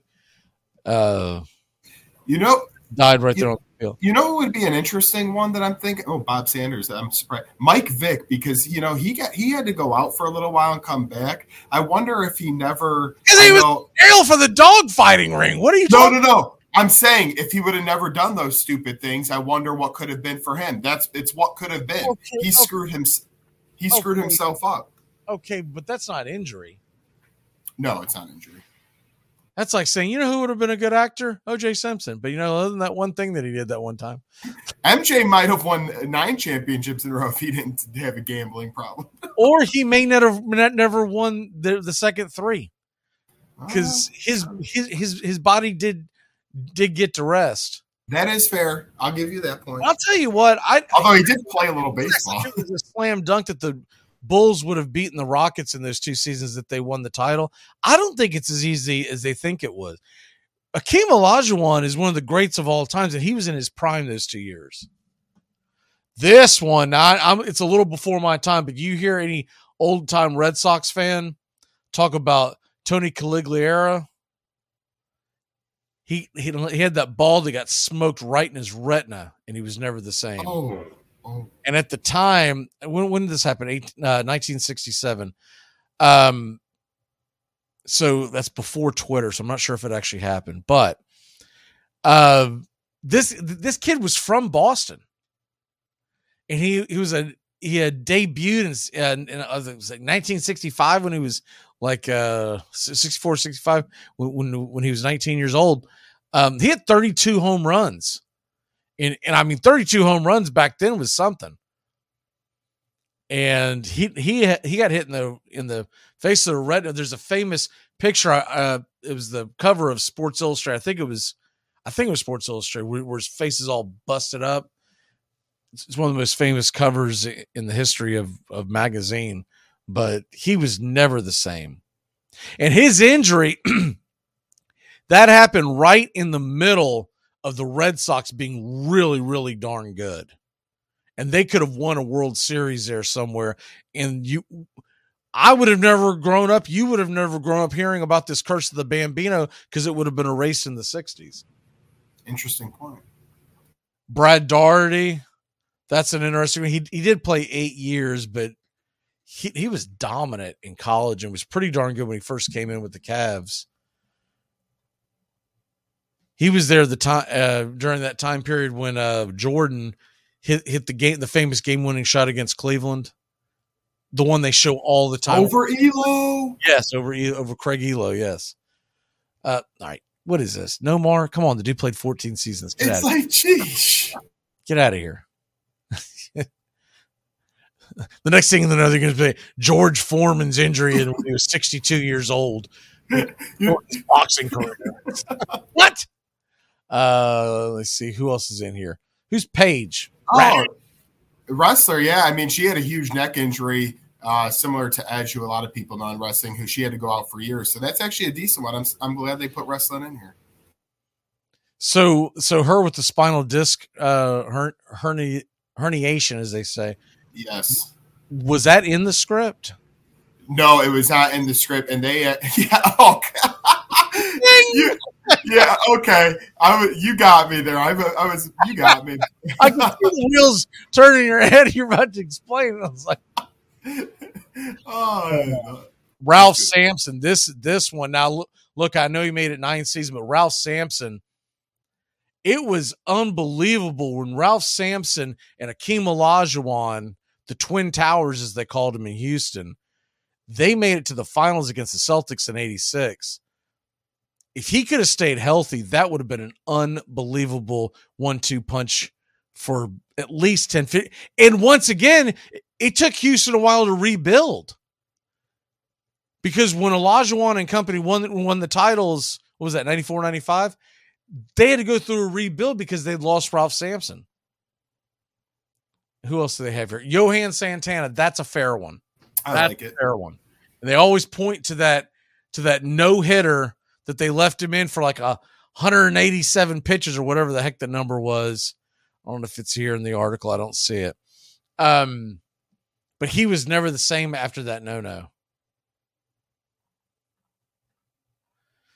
And of course, Ryan Shazier, that's a just a terrible one. Um, for the and then you got Derrick Rose, number th- I'm a little surprised Derrick Rose ranked all the way down there. I was gonna say, I mean, this is a guy, like I said, he won MVP, Rookie of the Year, literally on top of the basketball world for a little bit. You know, you know what's even more blasphemous? Look at it.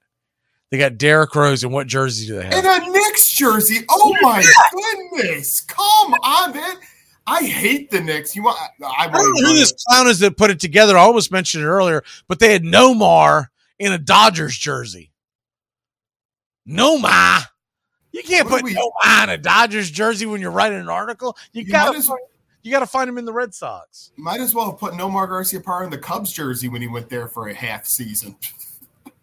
it's like it's like writing a, a it's like writing a autobiography or or excuse me a biography of Joe Namath, and you decide on the cover you're gonna you're gonna put him in the Rams jersey. Sheesh. What? Come on. Come on, man. Be better. A bit, I better not see one with Freddie Freeman wearing that Dodger blue. All right, we're going to be come back. Going to wrap this up. So college basketball talk and the AFL surprises. We'll be back in a flash here on Braves Country and Braves Country wherever you stream. Get it together, everyone. It's the best in sports and entertainment, and get locked in and locked down with Rhino Radio Penitentiary, 7 a.m. to 10 a.m. with your host, me, Ryan O'Neill, each and every morning, right here with the best in sports and entertainment, all the way from professional sports to college sports to River Dragons hockey and everything in between, including some of the very best local and national guests. It's the Rhino Radio Penitentiary, 7 a.m. to 10 a.m. Monday through Fridays, right here on 99.1 FM WQEE. It's time to live, laugh, and create memories again with MSC Cruises. Join us on some of the world's most modern and innovative ships. Discover again at our new private island, Ocean Cay MSC Marine Reserve, named Best New Cruise Destination. Cruise the Caribbean and Bahamas from Miami or Port Canaveral. Book now with free balcony upgrades and flexible booking changes. Call your travel advisor or visit MSCCruises.com. Restrictions apply. MSC Cruises, a world of discovery. Braves Country HD is coming your way live, 3 to 5 weekdays, right here on the key. We're talking Major League Baseball, all the college spring sports, and the majors all spring and summer long. So keep up with your Atlanta Braves weekdays live, 3 to 5 on Braves Country HD. And make sure to catch our play by play Braves Country Baseball all summer long.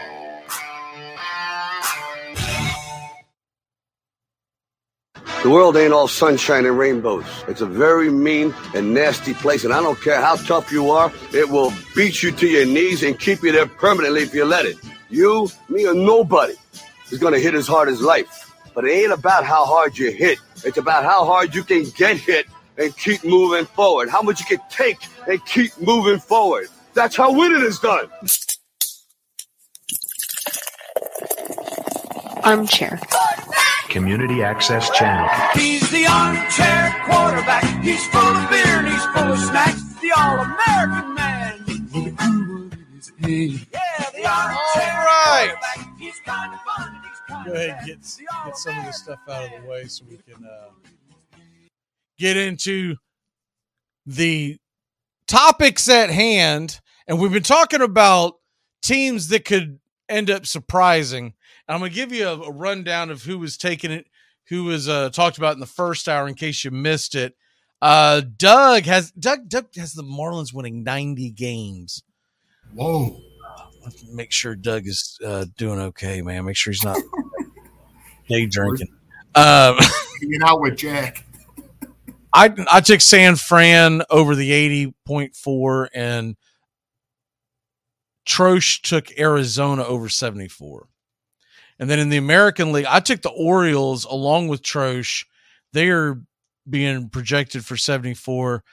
And Doug took the Mariners. And as you can see here on the screen, the Mariners might have to expand this a little bit so you can see everything. Um, the Mariners are being projected at 81.8, so over 82, which I, I don't think that's a crazy one. Give me your American League team that you're saying that this is this is the the shocker this year.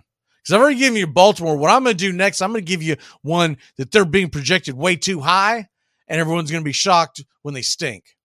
Well, that's what I actually have in the American League Central. If I could go that route, Okay. I'm pretty, I'm pretty passionate that the Minnesota Twins are projected for 87.7 wins, and I think they're going to finish under 500 this season. I really think I'm, I'm not a Car, I, I'm not a Carlos Correa fan with the Twins. I, I really don't like their starting rotation a whole lot. I think the Minnesota Twins are going to go under 500 and finish in third or fourth place in the division. That makes me feel so much better that I've I'm actually got uh, Minnesota winning the division right now. Considering your track record with gambling, Hey, I hit my lock, my last lock. I hit. You did finally hit your lock. I, I will give you that. Um, by the way, the jockey's already already uh, busted his lock for the day. The game started at, at noon. He was giving up four points. They lost by eleven. God. Um, oh, you hate to see it. the team that I'm looking, and I'm going off the PECOTA rankings. Look, I know that nobody actually believes this. I don't even think the fans of this team believe it. But the Angels, 86 and a half, they'll be at least 10 games under that. Always do. 86 and a half? Get out of here. Get out of here with that. There's no way. All right, who is your American League? I mean, excuse me, National League. You know, this won't be a. I, this isn't a huge surprise, but I'm going way above the number here. I'm looking at the St. Louis Cardinals, who are at uh, what is it exactly? Right 86.1. 86.1. I'm thinking they can win 95, 96 games this season. Whoa. I'm I'm yep, I am high on the St. Louis Cardinals this year. I think they really are going to put it Cubs together. fan is picking the Cardinals. I hate the Cardinals. I Don't know get me wrong. 95 wins. Man, that's a lot of wins. Well, and guess where I'm taking those wins from? I'm I'm saying that the Mets get 85 wins.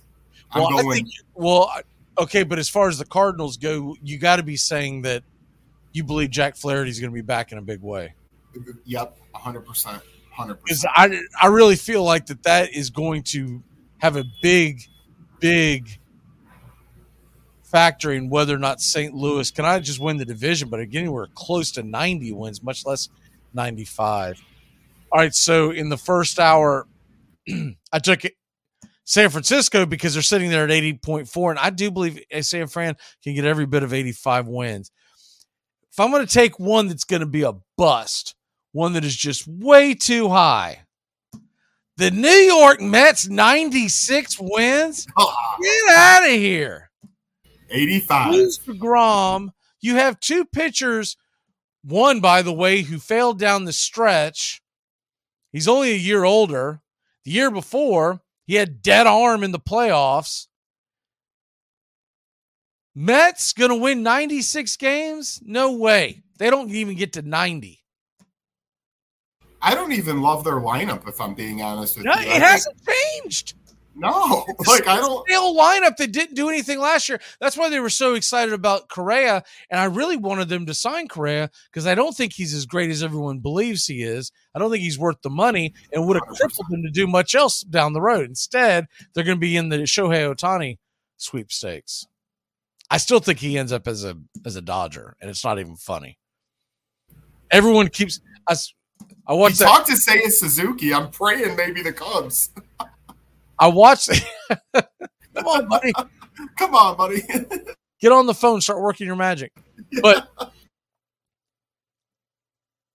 the uh, Boomer and Gio show that comes out in New York, they they were batting this around either as either this morning or the day before, and they were talking about how they were convinced that he was coming to New York. There's just I don't see him leaving the West Coast, and I would be in shock. It just seems like he's going to be wearing Dodger blue. And I know they've got a lot of money already out there, but you notice the Dodgers didn't do anything this offseason? Nothing. Why is that? Because they know that if they can corral Ohtani into Dodger blue long term, it's not even about helping their team at that point. It's about the jerseys you'll sell, the tickets you'll sell.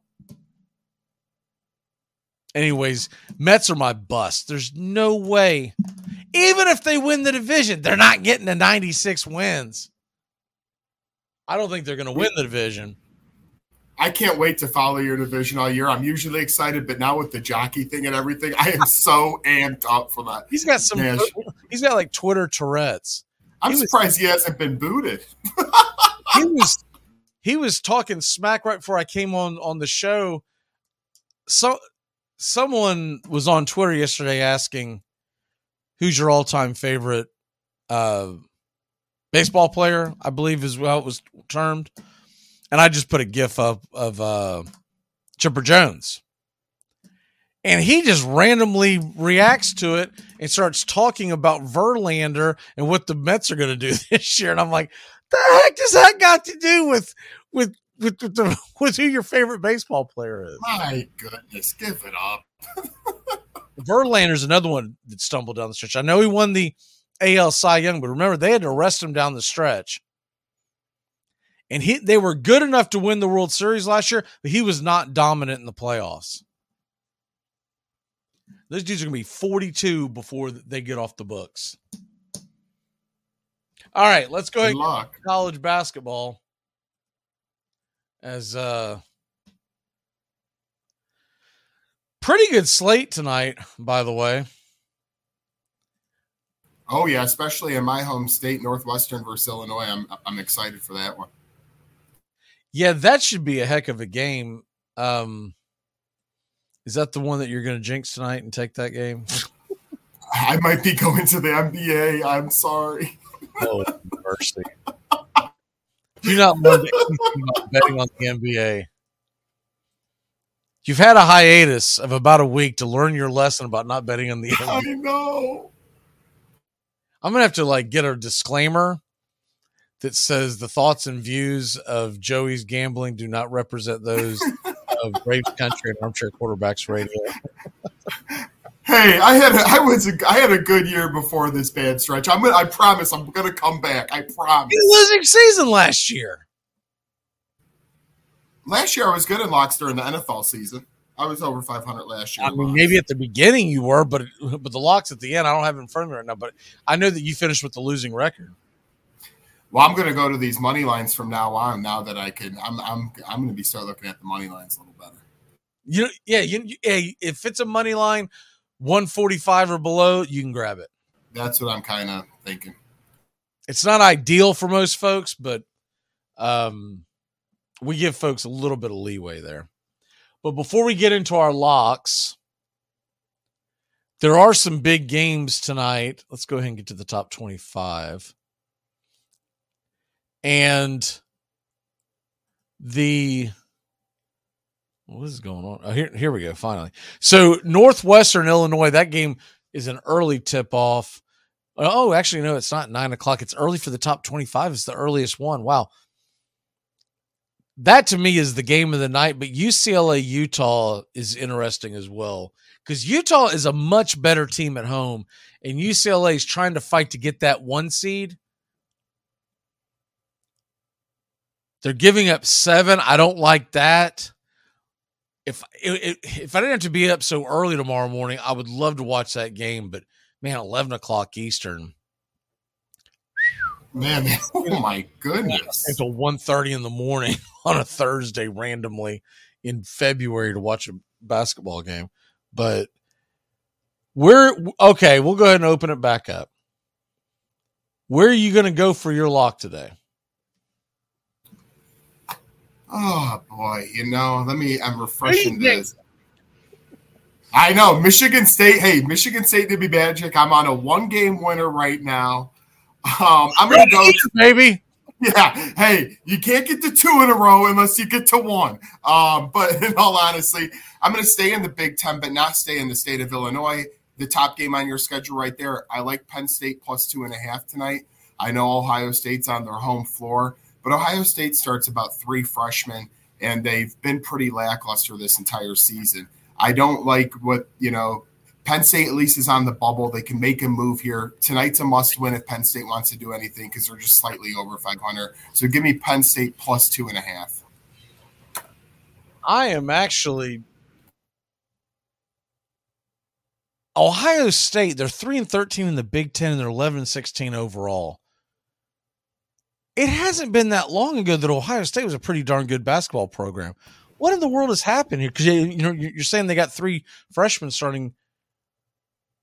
What has happened to Ohio State basketball? It kind of just fell off the face of the earth because a couple of years back, like you said, they were they battled in the tournament. I'm pretty sure they made a decent run. All right, I'm going to give you a I'm actually going to give you a, a, pretty good one tonight. And see what time is this game? It's got to be a later start because they are at home. So let me go ahead and go to the Pac 12.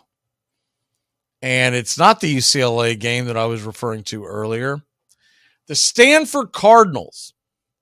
They are minus 135 on the money line. They're at home against Washington State. Give me the Stanford Cardinal who they have played some games, and it's, let's see if I can orchestrate my way to it here. Stanford, in their last several games, if you, if you look at their actual matchups, so they lost to USC, but it was on the road and it was competitive. They lost a competitive game against UCLA. I watched that game. They beat number four Arizona the last time they were at home. Uh-huh. They lost a tough one to to Arizona State. They got some foul trouble early in that game. It really affected them. And then the last time they were on at, at home before that, went against California, went against Chicago State, went against Oregon, went against Oregon State. They are a good home team. Give me the Stanford Cardinal. What is your walk off for the day, sir? Enjoy Thursday night football game of the week. The Battlehawks and AJ McCarron go up against Ben DiNucci and the Dragons. It's gonna be a thriller. I'm sur- I'm, I'm surprised you didn't take that that to your lock.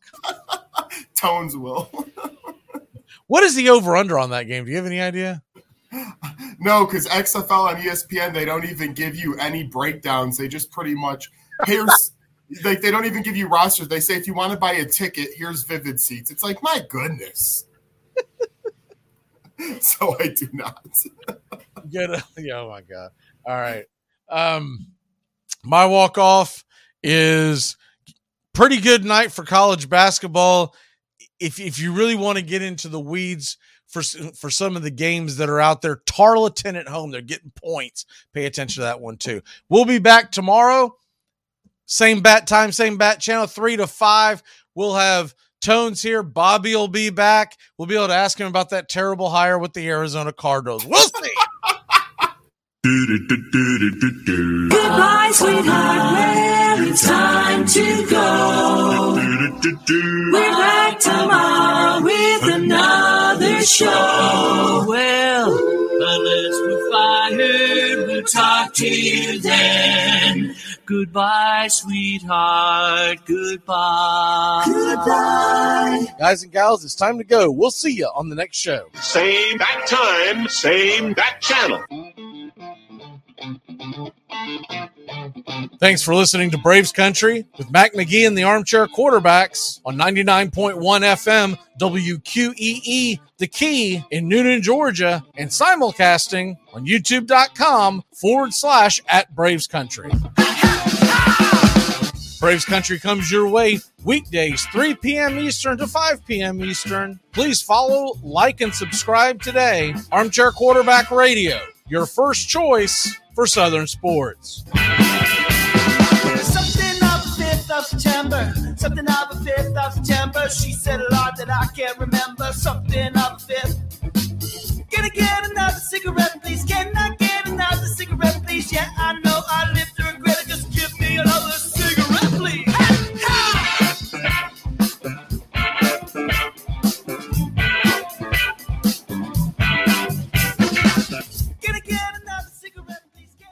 You're listening to WQEE 99.1 FM, The Key in Newnan, Georgia. This Saturday afternoon, February 25th, 105 p.m. Eastern, Braves Country Baseball is back. We'll have play by play, pitch by pitch, inning by inning of your Atlanta Braves. That's Braves Red Sox. This Saturday, 105 Eastern on Braves Country HD, youtube.com forward slash at Braves Country.